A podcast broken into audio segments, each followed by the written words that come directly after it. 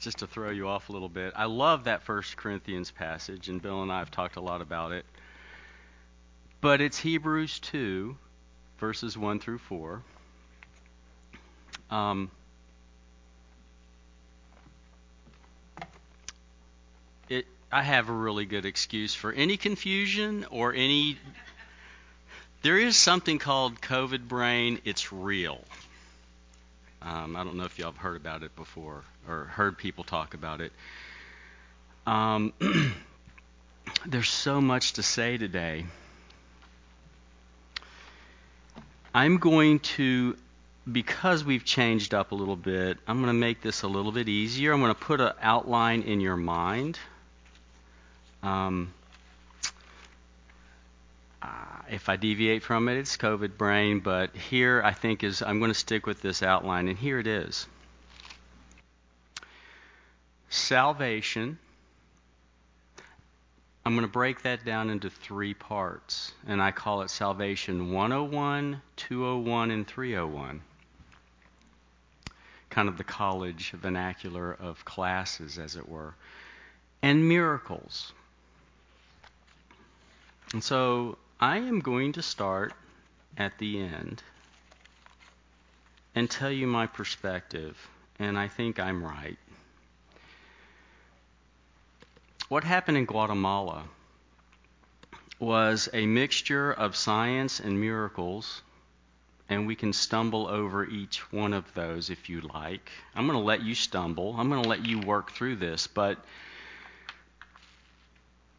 um, I developed symptoms 24 hours after being here that I thought my nasal drainage would be uh, the volcano Fuego that's that's pluming over there is throwing dust everywhere, and I must be reacting to it.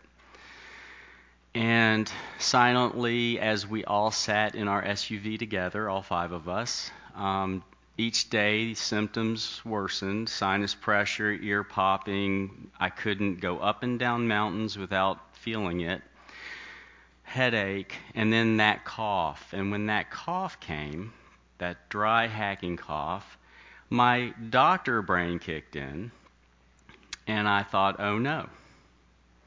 So we got through, I thought that was about Wednesday. We got through the day, and I got Wi Fi on my phone, and I got a message from Bill about what happened to the Tracy family, um, of which was sort of horrifying to me because I was living in that real life of I've been with five people together in this SUV, and then, oh no, what's happening here doesn't sound good either. Uh, but I, I went to bed that night thinking, how am I going to tell the team? Um, of course, this, this was my second sleepless night of coughing, of which my wife was probably sleepless too. And that next day, I presented my case. I said, I'm, I'm going to present you a doctor case. This is a patient, 61 year old, relatively healthy male. And I went down that doctor road, and I had a veterinarian and I had a nurse practitioner, and I had my wife, who is Frau Doctor in German, um, and uh, the director of Vine International. And they all knew when I presented my case what was going on. I didn't need to say, I think I have COVID. Um, we tested that day in order to get back to the United States of America, and of course, I tested positive, but um, Miracle One is the rest of the team tested negative, including my wife. She struggled. Do I stay? I don't want to leave you. Um, and I said no. And we said as a team, get out. And so she did. They did. Um, everyone stayed negative except Siggy. She tested positive two days when she got back. The director of Vine International, Brady, stayed an extra day, and I didn't know that this was going on. But I have pulled it all together. That that last night, um, the night that I sent the the um, emergency text out, of which Bill and Bill got, along with other brothers that I've walked with for a long time, was I can't do this another night. I can't have another night. This was Thursday. I can't have another sleepless night. I'm getting short of breath. Um, little did I know, but I'm sure I was having high fevers at that point. And I was facing another night, isolated appropriately.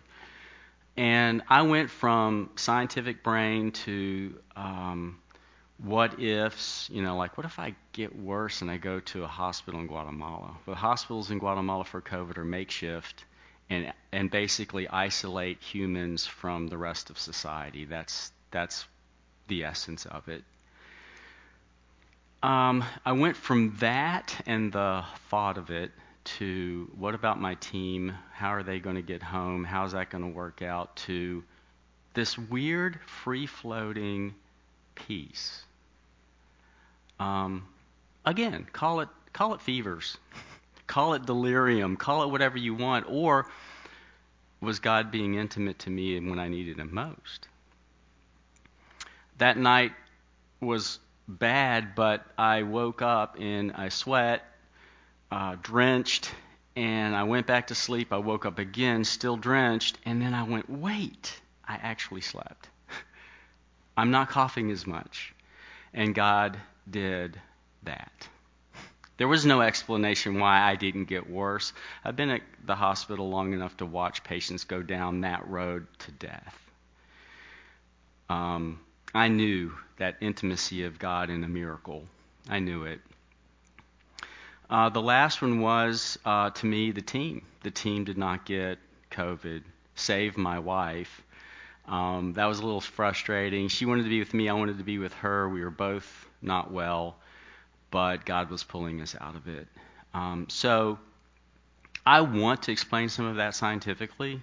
I really do, but I don't need to. And I would rather, instead of say vaccinations, not vaccinations, when did you have yours, antibody levels, etc., I, I want to say for this church and for me, God healed us. It was Him.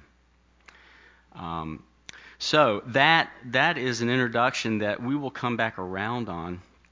Uh, what I'd like to do now is, oh, Bill, I failed again. Um, I, I wrote things out, but I couldn't read what I wrote. So I'm going to go electronic again and probably get in trouble uh, when it glitches or whatever. But um, what I'd like to do is read out of Hebrews 2 1 through 4. Therefore, we must pay attention, closer attention, to what we have heard, lest we drift away from it. For since the message declared by angels proved to be reliable, and every transgression and disobedience received its just retribution, how shall we escape if we neglect such a great salvation? It was declared at first by the Lord, and it was attested to us by those who heard, while God also bore witness by signs and wonders and various miracles, and by the gifts of the Holy Spirit distributed according to his will. There are concepts raised in this that um, lead me to important questions. What is the great gospel of salvation? Question one What is the great gospel of salvation? Two, how is it that we can neglect such a great salvation? How is it that we can drift from it and let it slip away? Three, is the God of miracles, signs, and wonders in the Old and New Testament a God of miracles and signs and wonders today? Another one is the Holy Spirit of God who distributed his gifts in the Old and New Testament still distributing gifts to us today.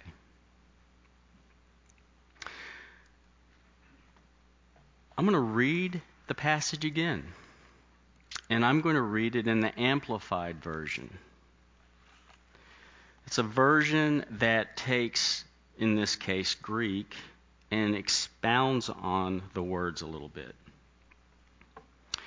Since all this is true, we ought to pay much closer attention than ever to the truths that we have heard, lest in any way we drift past them and slip away. For if the message given through the angels, the law spoken by them to Moses, was authentic and proved sure, and every violation and disobedience received an appropriate, just, and adequate penalty, how shall we escape appropriate retribution if we neglect and refuse to pay attention to such a great salvation as is now offered to us, letting it drift past us forever? For it was declared at first by the Lord Himself, and it was confirmed to us and proved to be real and genuine by those who personally heard Him speak. Beside this evidence, it is also established and plainly endorsed by the God who showed his approval of it by signs and wonders and various miraculous manifestations of his power, and by imparting the gifts of the Holy Spirit to the believers according to his own will.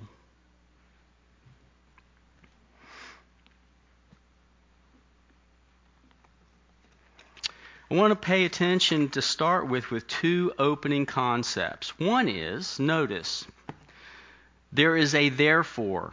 And the Amplified Version said, since all of this is true. The therefore statement, since this is true statement, always means there's an important point in the passage right before the therefore. And in this case, what is found to be true is the validation for our salvation in chapter 1. And I'll let me summarize chapter 1 by saying this is what chapter 1 pre- uh, presents to us. God spoke through the prophets a long time ago, and God has spoken to us by his Son. This Son, the one making purification for our sin, we sang about it, Paul spoke of it, by his blood is the perfect sacrifice. The perfect lamb that he is, as also the perfect high priest at the same time. So the perfect high priest made the sacrifice of the perfect lamb himself. Salvation. That's what we, we claim, we grab, we sing, we speak of. The second inception revolves around the world, word parasero, and that is a Greek word that means to drift, draw away, mislead, carry away, or decoy. It's a very strong word. This passage actually talks about um, apostasy. It talks about leaving the faith for good.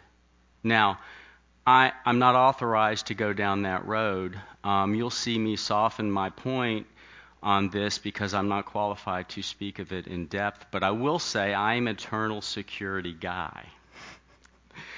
um, it's important for me to be that for me because that is the great God and the great salvation message to me.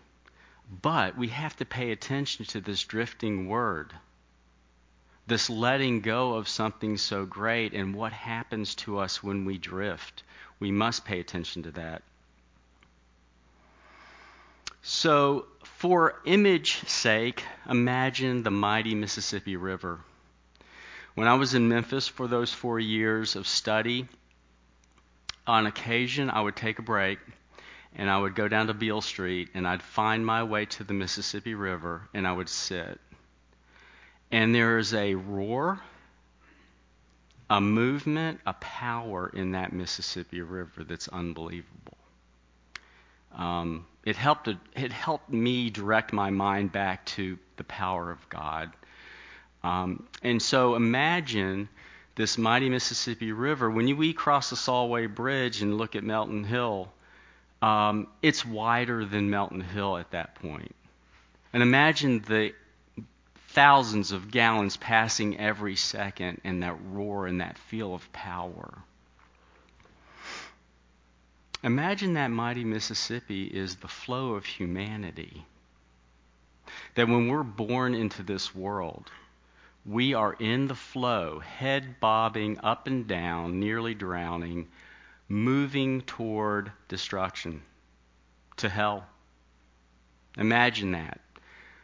Millions of people flowing down that mighty river. And now imagine that down in the distance, as we are bobbing up and down, gasping for breath, that there's a rock in that river. And we know that rock can save us. And so we make our way over and we grab a hold of that rock and we are clinging to it out of desperation and we're saved.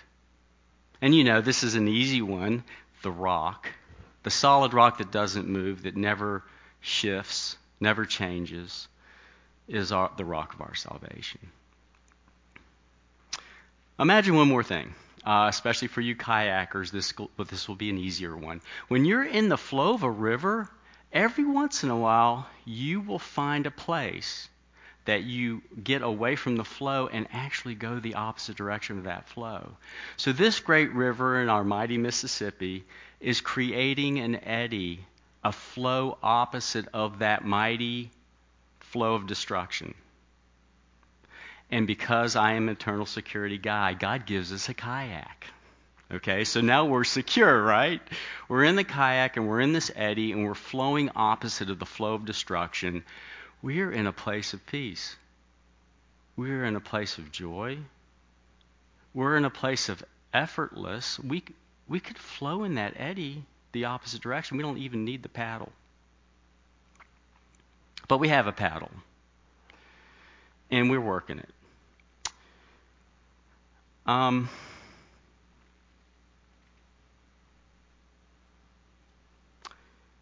I extrapolate my life as a believer into this story.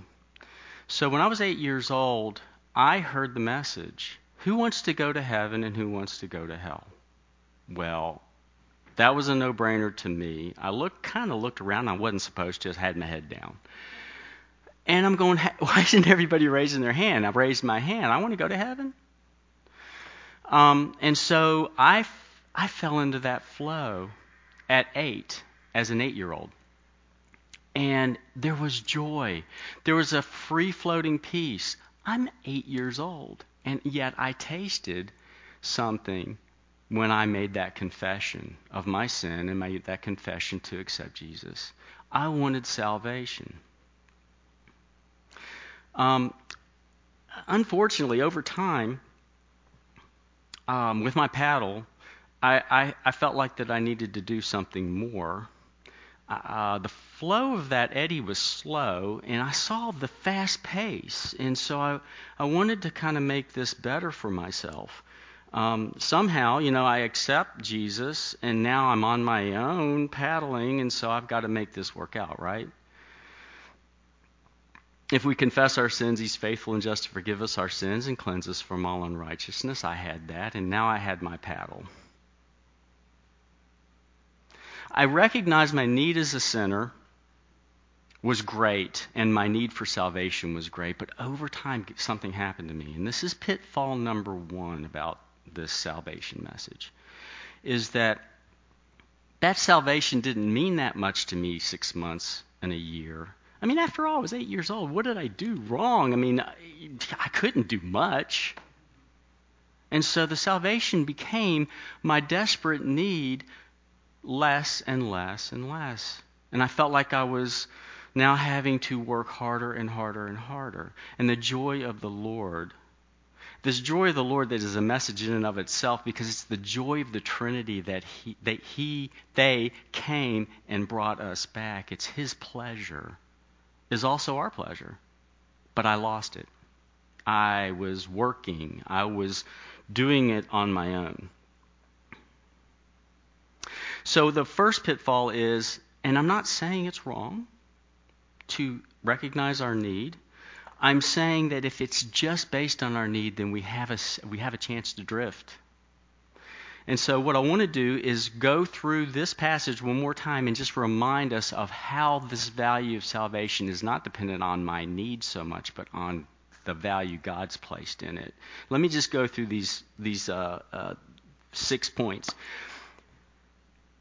the endorsement of the gospel by God, validated by angels given to Moses to form the law, authenticated by the harsh reality of the penalty of sin, ju- a just and appropriate punishment, righteous and true, declared by the Lord Jesus himself, confirmed and proven by those writing the inspired writings of God's Word, established and endorsed by God Himself through signs and wonders and various miracles, and by imparting the gifts of the Holy Spirit that He freely does for His good pleasure.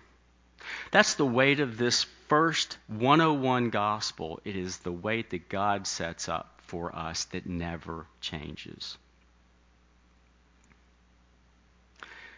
If you start working it, if you make that acceptance of God into your own thing, you'll lose your joy. Pitfall number one. You'll drift. You'll lose your grip. This scenario begs a question. So I want to I want to throw this question out to you to think while I'm speaking. What is the definition of a Christian?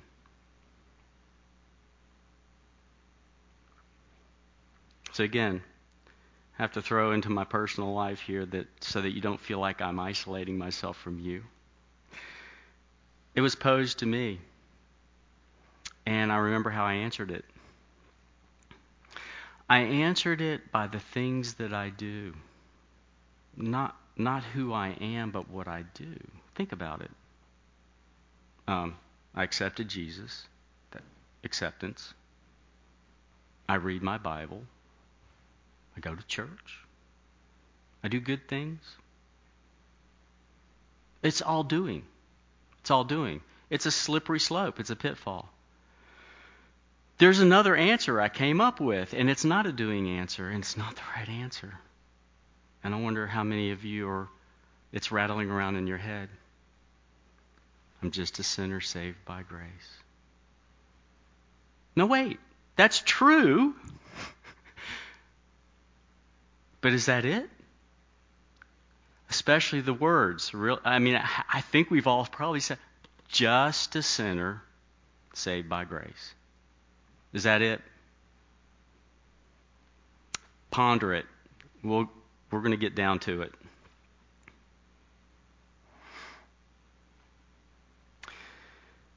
Salvation 201, you ready? This is a sophomore class now. The helmet of salvation. Pitfall number two, I'm going to start right off the bat. We are in warfare, and we need our helmet. And if you don't think you're in warfare, you're already slipping down that drift. This is warfare. We have a helmet. We have a helmet for a reason. And take hold of it lest you drift. Philippians tells us to work out our salvation with fear and trembling, awe and reverence.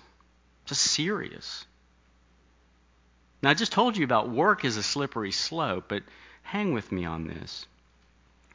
For we do not wrestle against flesh and blood, but against the rulers, against the authorities, against the cosmic powers over this present darkness, against the spiritual forces of evil in the heavenly places. Warfare going on. It's over our heads, and it's also within us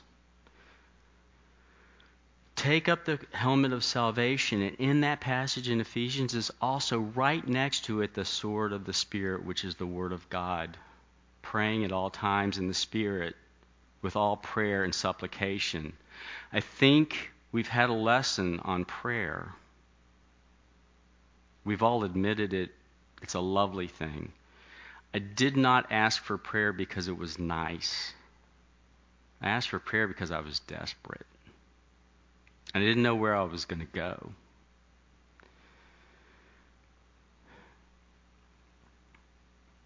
The helmet of salvation.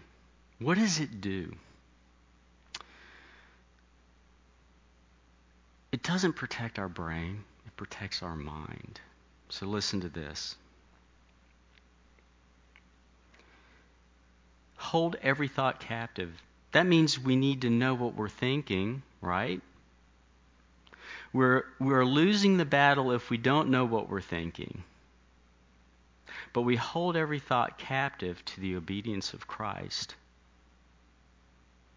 We hold our thoughts captive, place them under the authority and obedience of Christ.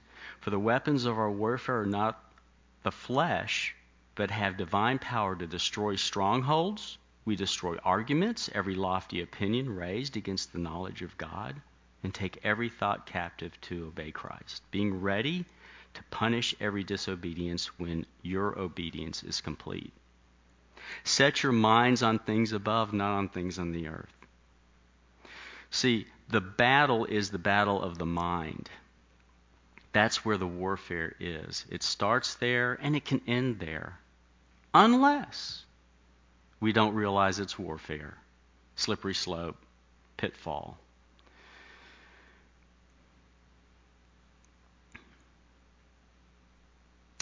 But who knows the mind of God except the Spirit of God? And you know God's mind is way up here and ours is way down there. His thoughts are not our thoughts. His ways are not our ways. We are so separated from Him in the fact that He's so magnified and glorified and so awesome. What about us? How can we know? The rest of it says this Who knows the mind of God except the Spirit of God? And we have the Spirit of God. See the connection? Um, also, we're told to have the mind of Christ as we have the mind of Christ. You see, the connection here is not just 101 saved by the blood of Jesus, real powerful. Don't don't get me wrong. I adore that. But now we have a connection here. We have the mind of Christ. We have the battle raging in our minds and we have the weapons to defeat those battles. So there's the slippery slope of this of this second 201 is this. Do you know what you're thinking? At any given moment. You see, in the United States of America, I've noticed that we wake up in the morning with thoughts on our mind. Um, I wonder what the weather is today. So we get on our phone, we check the weather report. And then we turn on the television or the radio while we're getting ready for work. And then we, we get in our car and drive to work, and you're either thinking about work or you're thinking about whatever you're listening to on the radio. And then you go to work and you're listening to the radio while you're working. Um, I forgot the television in the morning too. That that's that's a common thing. Uh, go to work, do your work. You're thinking about work. You're getting paid to do that. That's a good idea. Then you go home and you have homework with the kids, and you have relational conflicts and things and problems that are, have arisen during the day. And then you relax at the end of the day. So you turn on the television. I mean, after all, don't we need to come down after a busy day? Fall asleep in front of the television, get up, turn it off, go to bed filling our minds with what? And why are we filling our minds with things? I think it's because we could be thinking, and, and it's hard. It's hard. It's a battlefield. I think there are reasons why we do what we do, but we're filling our minds with things that distract us. And some of the things that we're watching on television, oh my word, the counter to what we are as believers in Christ. So in my practice, it was easy um, to um, have a patient come in sleepless. It, it's a very common uh, problem that we have. And I would say, well, they, they say, Doc, you know, I, um, I, I go to bed, and, and inevitably at 3 o'clock in the morning, I wake up and I can't get back to sleep. And I, and I well, what are you thinking when you wake up at 3 o'clock in the morning? Nothing. You got to be thinking about something. It's impossible not to think about something. And oftentimes, what happens, in, you know, in the mercy that I give in that is that we are thinking, shoot, I'm gonna, be so tired. I can't I can't be sleepless again. I uh, this makes me so angry. I'm waking up and I'm going to be tired all through the day. I've got business meetings. I got to pay attention. I mean, that's legit. But we've got to stop and think what we're thinking. And a lot of times, what we're thinking is what we should have thought about when we were watching television, listening to the radio, or doing whatever we were doing. That God gets our attention. I think He wakes us up. we, we need to know what we're thinking because the battle is there.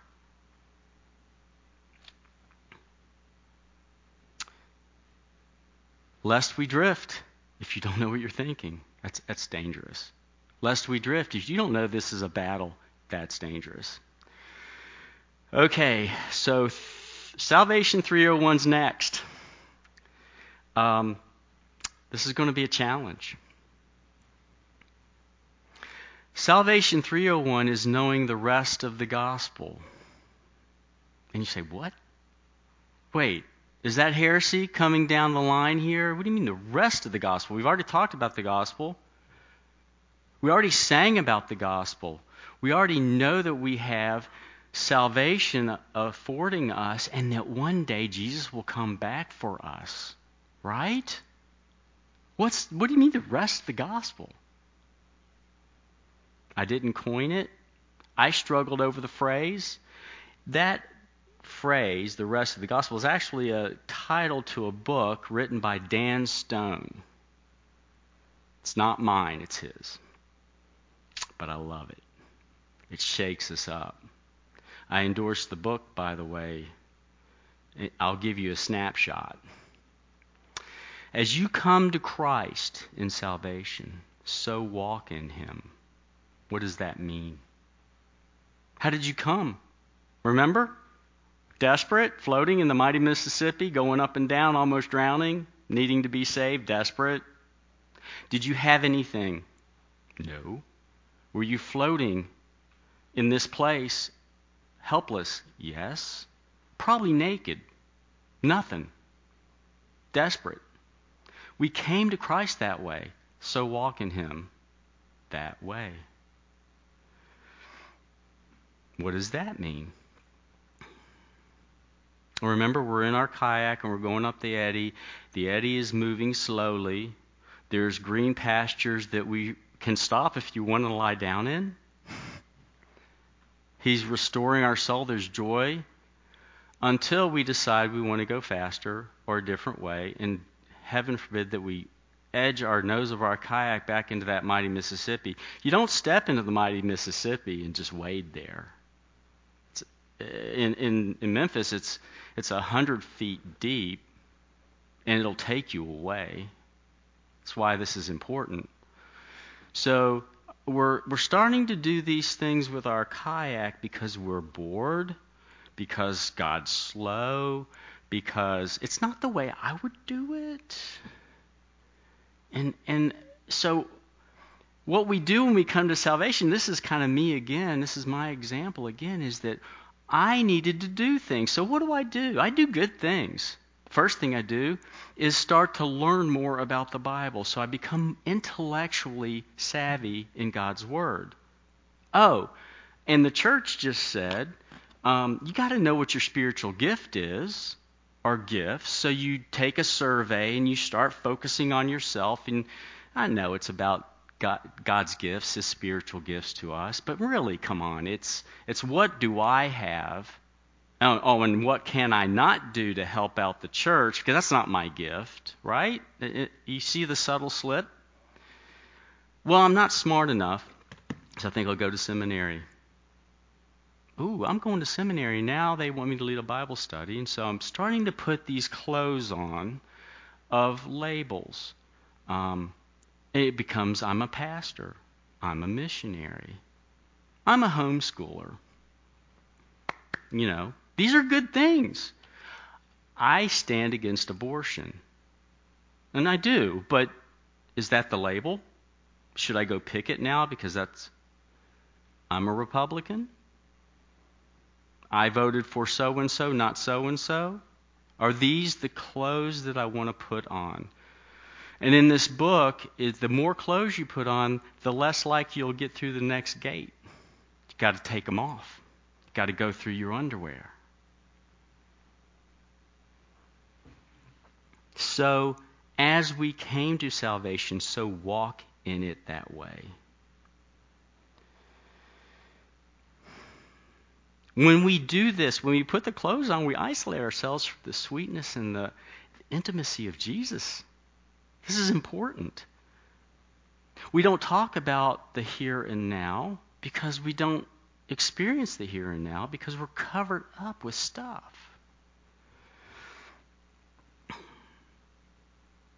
How do we get back to this sweet, intimate relationship, the joy of the Lord? How do we get that? Well, two things. One, if you are lost in your thoughts, I recommend Psalm 139:23. It's familiar to us. And that is that create in me a clean heart, know my thoughts, show me my wicked ways. Start by going back to the beginning to in, in front of Jesus and just asking him to show me, illuminate me, be with me. This is the whole of of our walk now. We don't have to wait for heaven to live above the line and look at things of heaven, not on things of earth, to focus our minds on things of God to when we're anxious, let our requests be made known to God, and the peace of God that surpasses our understanding will guard our hearts and our minds. I am crucified with Christ. It is no longer I who live. I'm dead. I mean, the cross, it's not a nice little symbol. Jesus said, You must deny yourself, pick up your cross, and follow me. And that means you're carrying your own cross to your own death. You climb up on that cross. The blood of Jesus saves us from our sins, yes. Climbing up on the cross, denying yourself, and dying makes you dead. Everything good that we have is in our way because we're, we're, we're nice citizens here. There, there aren't mass murderers sitting here uh, or horrifying whatever evil that's floating down the mighty Mississippi is not us. It's the good things that we have that we've taken our labels. We, we need to lay them down. If you're great at music, lay it down. If you're an intellect in the doctor world, lay it down by the way, where did these gifts come from? What do we boast about? What do we have that we can boast about that God hasn't given us? We are now clothed in holy righteousness right now. In the heavenlies, God has declared this. The rest of the gospel is we die he gives us new life in Him, and He clothes us in purity and righteousness, seated before the throne as we speak right now. When were you known? When you were born? When did you become a Christian? When you said yes and threw the pine cone in the fire? We were known before the foundations of the earth. We were known by Him. This world of discovery is for us to discover and see the joy and the intimacy and the pleasure of God. We are His pleasure. You need to say it out loud to yourself because it doesn't feel like it's true. So, the things that we feel that aren't true, the things that we believe about ourselves, the things that we make up in our mind about people and stories we tell. See that person over there? That person is doing drugs and and that's why he's the way he is. When we tell these evil stories to ourselves and to other about other people, we are going away from the truth of who we are. And we need to speak it to one another. Brother, you are pure and holy and righteous before God because it's God's righteousness in you. And He doesn't change, He doesn't take it back. Sister, you're stumbling right now, but you but God. The truth of God is that your stumbling is that he's going to catch you. And if you don't say it out loud, you're going to just remember what you feel. No, I'm just a sinner. That's it. Got to wait for Jesus to come back. And, you know, I'm hoping, because of the way I feel right now, I'm hoping that this is true. But what happens is if that's where you stop, then you will be one of those that I believe is that you smell of the fires of hell when you get to heaven. The clothes that you're wearing smell of the fire because you didn't get past. I didn't get past. I tried so hard. We have to know that this is true. God says it's true. Known before the foundations of the earth, come here, recognize the awesomeness of God, accept it, receive it, busted, and then walk in ah, freedom? Freedom from sin? Battling in the mind and winning the battle. The other part of the rest of the gospel is this. I make this one up. I don't know that Dan Stone did. I need to credit, not credit him for something he didn't say, but I love the rest of the gospel. So, back to Guatemala, it was obvious to me I had leprosy. I felt it, and everyone else around me should have seen how the, the there was a missionary couple there that, that did buy groceries for me. I wasn't alone. There was another couple that we had rented an Airbnb from that I actually reunited with. And they go, hey, next time you come, let us know. You don't need to do the Airbnb, we'll just let you stay. I wasn't alone, but I was isolated. And it was like me and Jesus. It's like, okay, this is not, I don't do this well. I don't rest well. There's something called Sabbath rest. Have you heard of it? Have you done it? If you're like me, no. But you remember, God created the earth in six days and then he rested. And guess what? He is still doing. He hasn't stopped. We're in that eddy, that rest. It's, it flows. It flows naturally. It's peace. I love that. And I was confronted with it. And it was hard.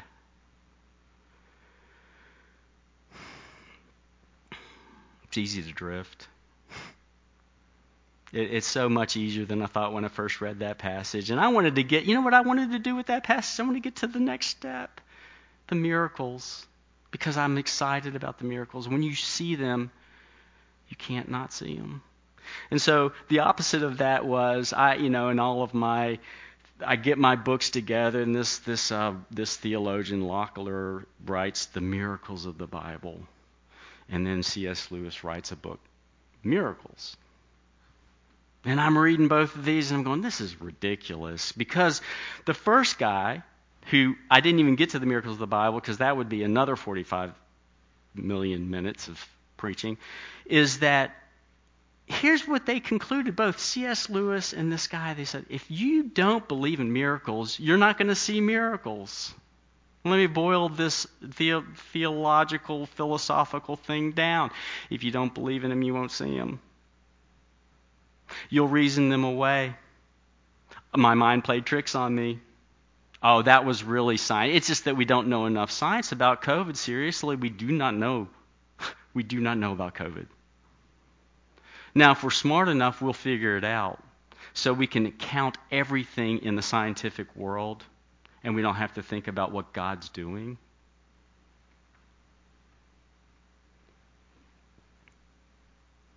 We have trusted in the God of miracles for salvation. We have trusted Jesus that we are crucified with him and it's no longer I who live, the old man is dead and the new man has come.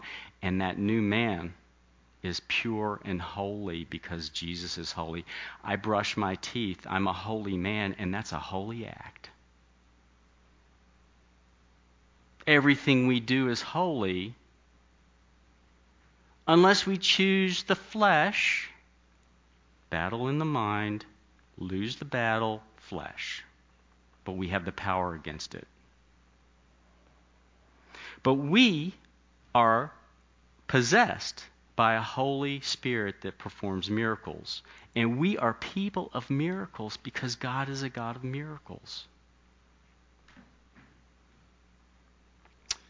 Uh, we mentioned John 14. John 17 was the end of John 14 to 17, Jesus' discourse with the disciples. And John 17, Jesus prays this that we would be unified as the Trinity is unified. And that we would be unified with Jesus the same way. And that we'd be unified with each other the same way. That the world would see us and God would be glorified. That we would become perfectly one with Him. And it's true, we are. We are already. So, the miracle part of this, as I end, the pitfall, there are those who believe that God of miracles, the God of miracles, stopped performing miracles after the, the life of the apostles were over or after the canonization of the Bible uh, was complete in, in 300 AD. That line of thinking goes against what I see in God's world. Above the line of humanity into the heavenlies, as God is still a God of miracles. It's not written down and canonized, and it's not proven of Holy Spirit writings, but that doesn't mean it's not happening. God is a God who intervenes in the lives of his people intimately and in dynamic ways and through miracles. Um, I, I, I, knew that I wasn't even counting the time. I, I've got two Vine International stories I just want to end with. In 2017, Map International called us and said, we are we have a relationship with them where we can go back and forth on this. We have a ton of these emergency packs. We can't get rid of them. They're getting ready to expire. Will you take them? Well, Vine's trying to streamline a little bit what we send to Guatemala. We don't want to send junk. We don't want to send things that expire. We don't want them to have to burn our junk. So we wrestled, but we said, okay, yeah, okay. So we'll take those emergency packs. We have no idea what we're going to do with them. If you'll give us, you know, something good, like antibiotics, amoxicillin, or whatever. We do these deals all the time. Um, so we, we, we, begrudgingly decided to go ahead and take those packs. Those packs sat up on the top shelf on uh, one of our three rows, and they were expiring. And so now we've got the dilemma in Guatemala. We knew it. It's going to happen. Fuego, one of the most active volcanoes in the world, decided it would blow in 2018 before the expiration dates of those packs. The bombarderos, uh, emergency workers slash firemen, came to our warehouse. We heard you had emergency packs. Our boots are melting on this volcanic mountain as we're trying to save people who are burned. And these packs, pop them open. Salve for burns, gauze, treated gauze, boots, rope, everything that they needed. Wow. We said no. Number two, in 2000, early 2019, we got called, Map International, hey, we've got all these yellow gowns, extra large. Seen Guatemalans lately?